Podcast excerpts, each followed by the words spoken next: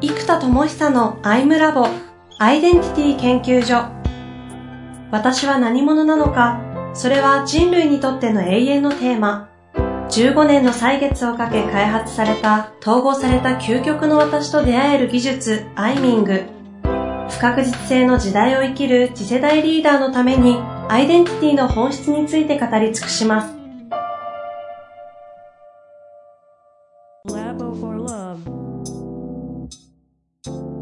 こんにちは、遠藤和樹です。生田智久のアイムラボアイデンティティ研究所。生田さん、本日もよろしくお願いいたします。はい、よろしくお願いします。えー、今日なんですけども、はい、だいぶ前にですね、エネルギーの高め方っていう話をしていただいてるんですが、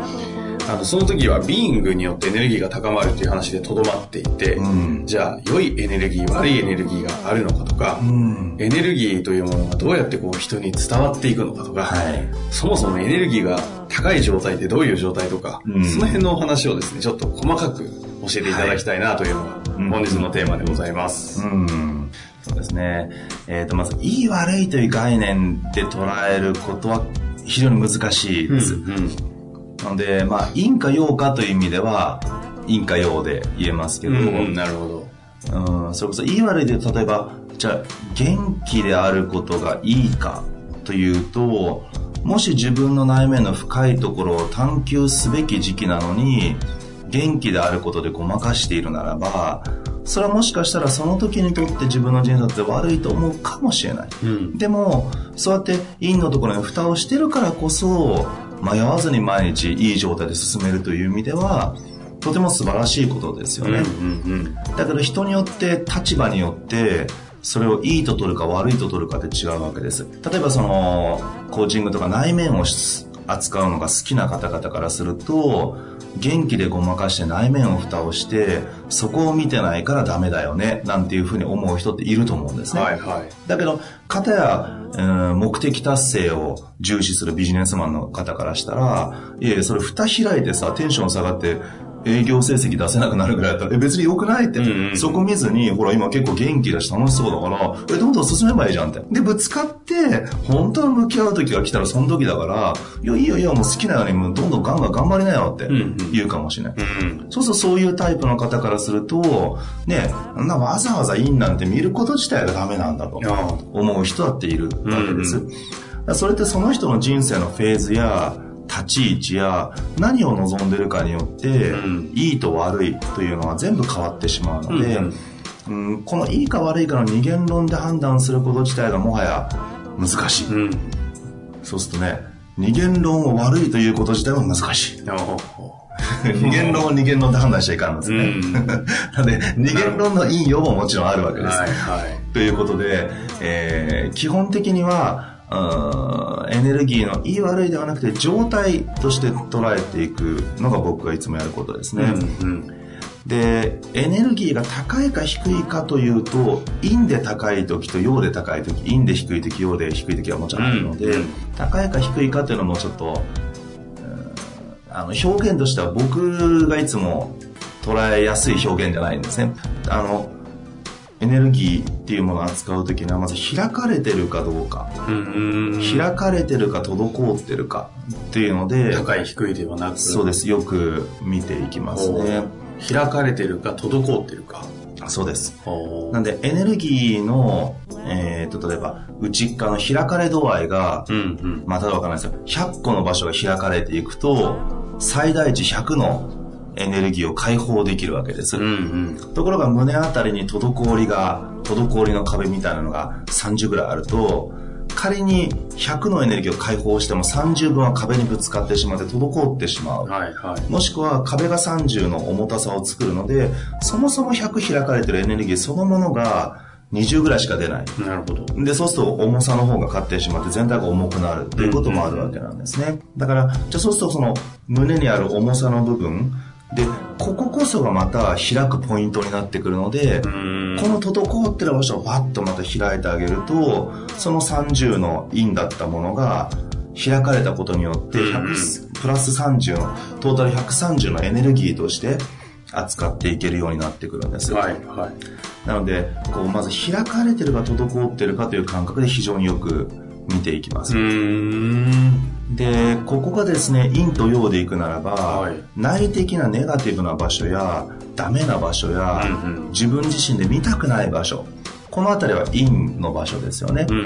うん。で、この陰の場所をちゃんと開くと、エネルギーにちゃんと深みと重みが出るんです。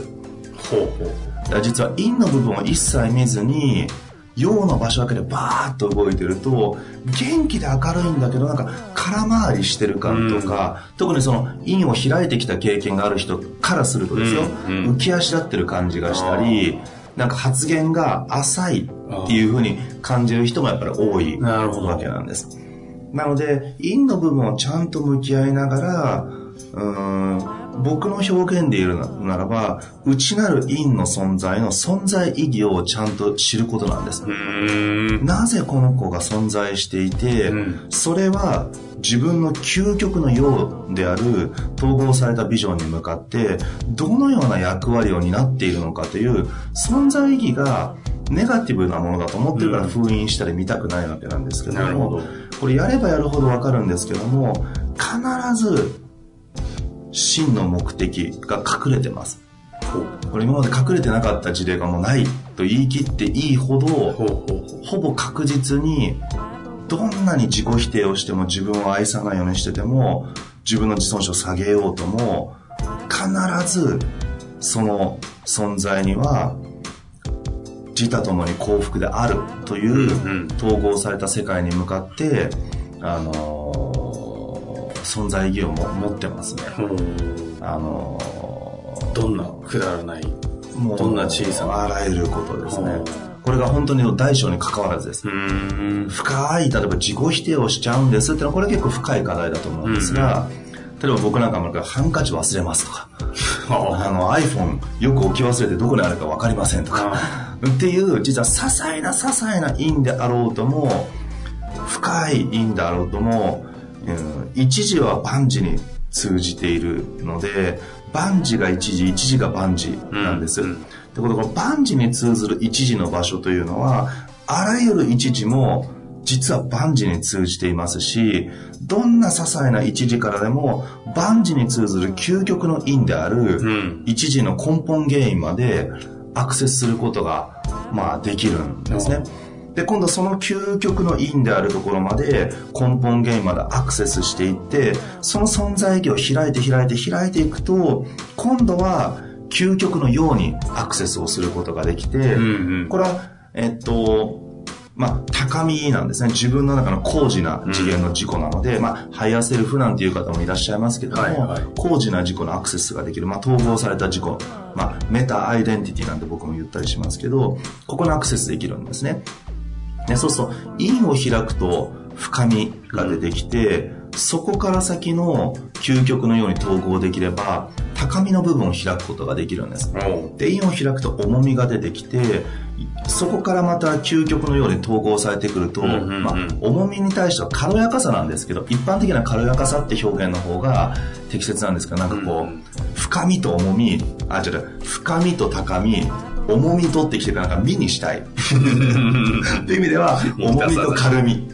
なるほどと。いう感じかな。ああ因を開くと深みと重み。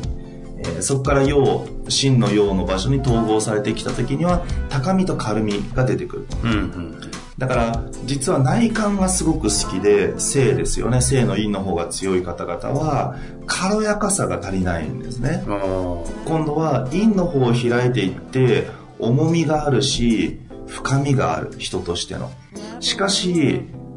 いざ動こうよとか、え、それはそんなに深く考える必要なくね？みたいなことも含めて、やっぱこう軽みとか、あと高み、高次な社会的な何かを実現しようってエネルギーは、やっぱりあまり感じられないですね。うんうんうんうん。そんなことやって何の意味があるの？みたいなスタンスになる方がやっぱ多いです。ので、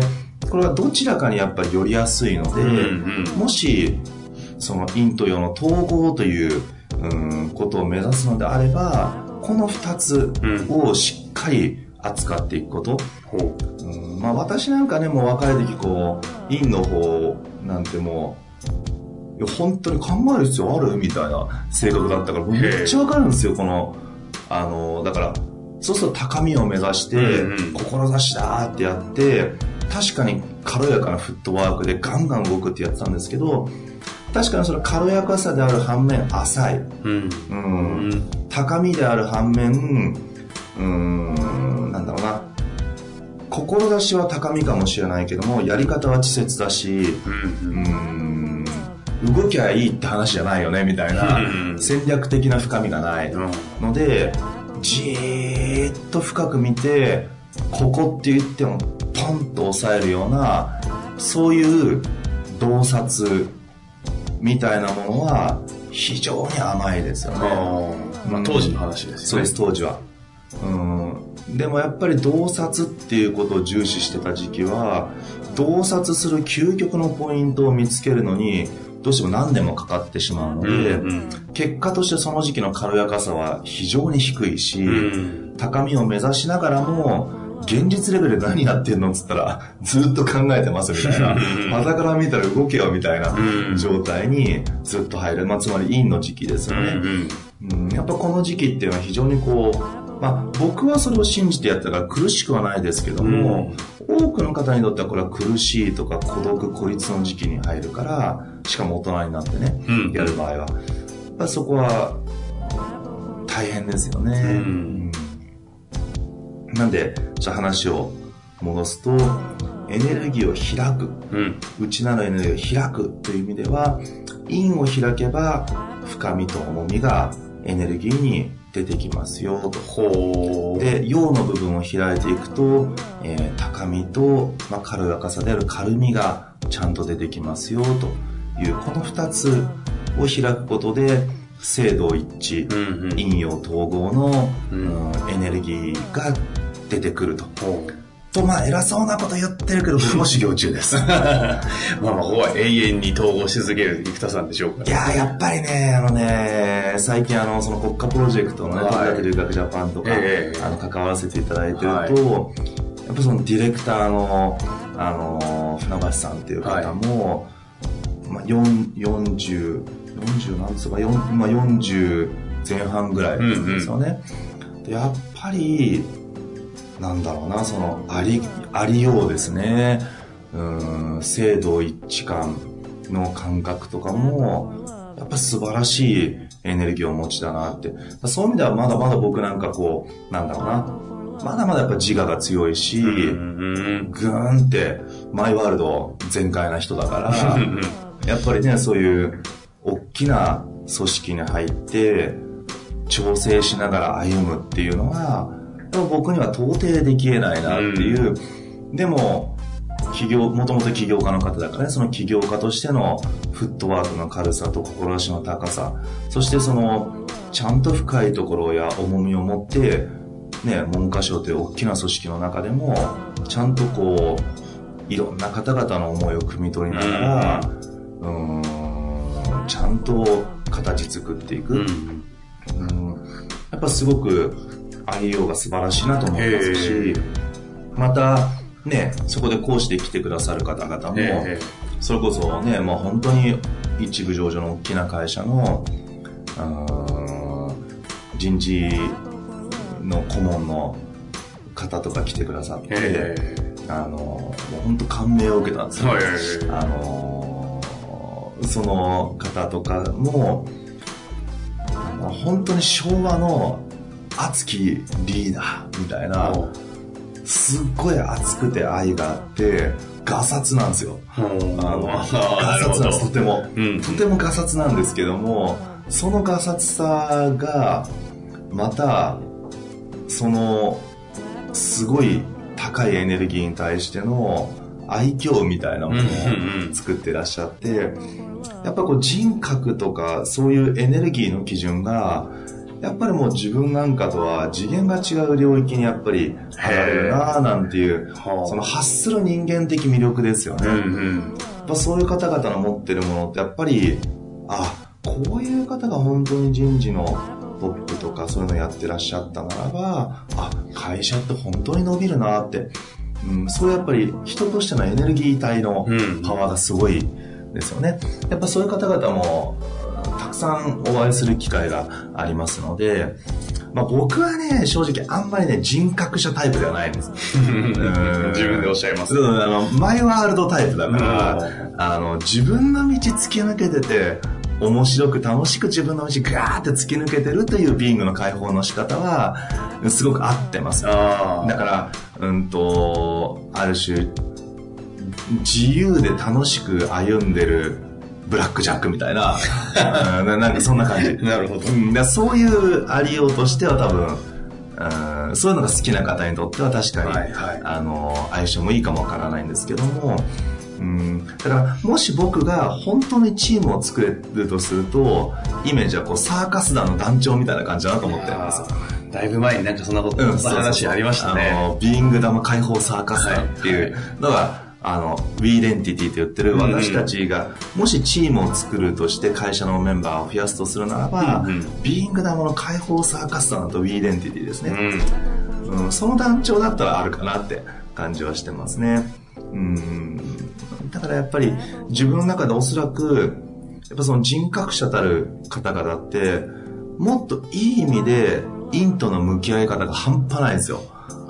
もっと現実の巨大な因にたくさんぶつかってその修羅場を乗り越えながらしかもそこでも自分というものをしっかり持ちながら、うん、ぐーっと抜けてこられたもう明らかにそのそこ百戦錬磨感というかあ。らゆるヘビーな状態をもう人生経験としてこう抜けられてきてるんだなっていう方が持ってる特有のですね、こう余裕と覇気みたいな、でもやっぱり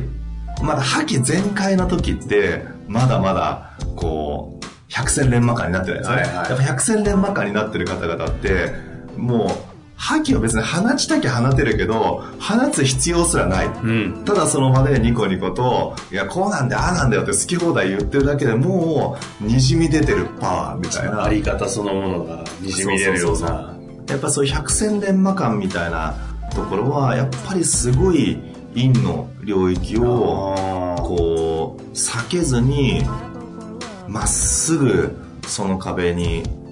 ぶつかり突破し歩んできた方々特有のやっぱりエネルギーなので。戦国時代のなんかこう大勝負のそうそうそう、そんな感じ、そんな感じ。ね、戦いといういいんですよね、うんうん。そこの場所やっぱり超えてくるエネルギー。でそういう意味では本当にね、僕なんかも自分で思うんですけど、発明家というアイデンティティが非常に強いので、ある意味、なんだろうな、賢いやり方とか、うん、うん、発明品で、うん、自分が陰と向き合いきれないとか、うん、正直お勉強とかもね、努力しきれないわけですよ。うん、やろうやろう思ったってできないみたいな。うん、で、確かにね、記憶術自分で発明してクリアしたので、うん、確かに、その、非常に短時間の成果としてはそれなりには出せたとは思いますけども、えーえー、やっぱその、陰を抜けてきて、成し得たことではないんですよ。正直その、発明品でカバーしているので、自分がこう、因を乗り越えきれない時とかに、本当はエネルギーレベルで乗り越えるという経験が大事かもわからないんですが、僕はやっぱり自分のその、発明家君が出動してきて、ある意味そこを活用するという意味では素晴らしいかもしれないけども、ある意味ビーイングを磨くという機会においては、発明でカバーしてるんですよね。例えば今だって世界にバーッと広がり始めてるのは、インサイトマップという発明をする努力は確かにしましたし、それはもうものすごい歳月がかかっていて、あのたった1枚生み出すために3年間、ディズニーにこもってね、人と確認してて、ね、確かにその時は、他の方とは違う陰の世界で自分はやってますけど、うん、だけど、別に精神的にヘビーではないし、うん、うん死にそうなわけではない。うん、でもやっぱそういうものをある意味避けてる部分もあるわけですよね。だけど、うん、だから結局世界にね、広がるっていうのも自分が発明したものが、あのー、価値を生んで広がってる。から、自分が死に物狂いで切り開いてるわけじゃないから、はいはい、やっぱり、なんだろうな、今話しながらいくと、もっといい意味で挑戦者としての負荷を高めて、うん、もっと余力をなくして、必死に死に物狂いでやるという、なんかその感覚を、なんだろうな、多分制度一致でできる範囲を崩したくないっていうのがあるんでしょうね。はうん。だって、正直ね、今なんて充足感もあるし、うんうん豊かだし楽しいし、ワーオって言ってられるし、うんそれで落ち着き感もある程度あるので、んなんかそれなりにそれっぽく振る舞ってれば、なんか、なんか、大した、まだ人格者でもないのに人格者っぽく振る舞うことすらできるわけですよ。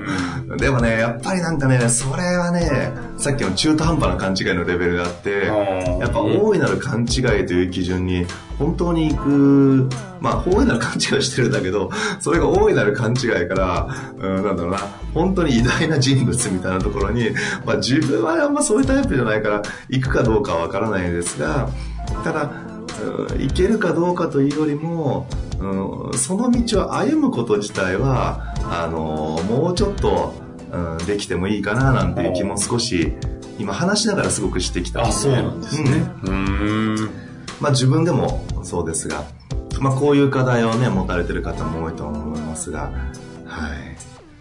そういう自分へのもう陰のこう向き合いとかもありながらのし今回のシリコンバレーのうん。移住とか起業なのかなと思ったんですけど。そうですね。それはあると思いますね。ある意味、そうですね。これ全部かもしれないな。まず、高みと軽みという意味でやっぱり世界で動くというフットワークや、うん。世界に立脚するというある種の意思表示というか、うん。自分へのね、うん。世の中に対して自分で人類の進化と言ってるのが人類という基準で本当に生きるということの自分へのコミットメントの一個。なので高みということはうんうん。やってきてるんですが、やっぱりそこにまだ自分の中でまだまだ軽さうん。いい意味の軽みであるがゆえの軽やかがゆえの軽さが感じてたんです。だけど多分なんか今話がやっぱりこの重みと深みの部分をうんもっともっとしていくという意味ではやっぱり自分がいい意味でもっと抱えてもっと負荷をかけてあげることそれを得意の発明でクリアせずに自分のエネルギーとかありようや生き方みたいなものであの向き合うかそのロール側というよりもビーイング側で向き合うっていう感じですかね。そうそうそうそうねなんかこんなこと言うとなんかかっこいいこと言っちゃってみたいな言葉たちだからねなんか本当にそうできるかどうかあれだけどでもイチロー選手とかってなんかそうやって生きてる感じするじゃないですかなるほど。やっぱなんか武士感はいはい。百戦錬磨の武士感みたいなのがあってあの武士感っていうのがあのなんか日本人リーダーにとってすごくこうなんだろうな腹の据わった武士みたいな雰囲気っていうのがやっぱりこう素晴らしいなって思うでもそこにユーモアもちゃんとある感じ、うん、だそういうものが僕にはあまりないと思っていて、って思ってるんですね。うん、突撃力はあるんですけど、あんまり武士感がない。うーん。百戦錬磨感とかね。実際百戦してないし、みたいな。あの、ね戦う前にはい。仕組みを作って戦いをクリアする、戦わずして勝つみたいなやり方をすごくしてるので、うんうんいや、そういう意味では、いい側面ももちろんあるんですが、やっぱりその、ビーイングをもう一段二段ちゃんと磨いていくという意味では、うん、そこをやっていくというのがいいなと思いますね。なるほど。うん。まさか、あの、徐々に生田さんの内政の方に入るとは思いますそうそう、いや、僕もそう思ってますよ。思わず話してる途中でそっち入っちゃった。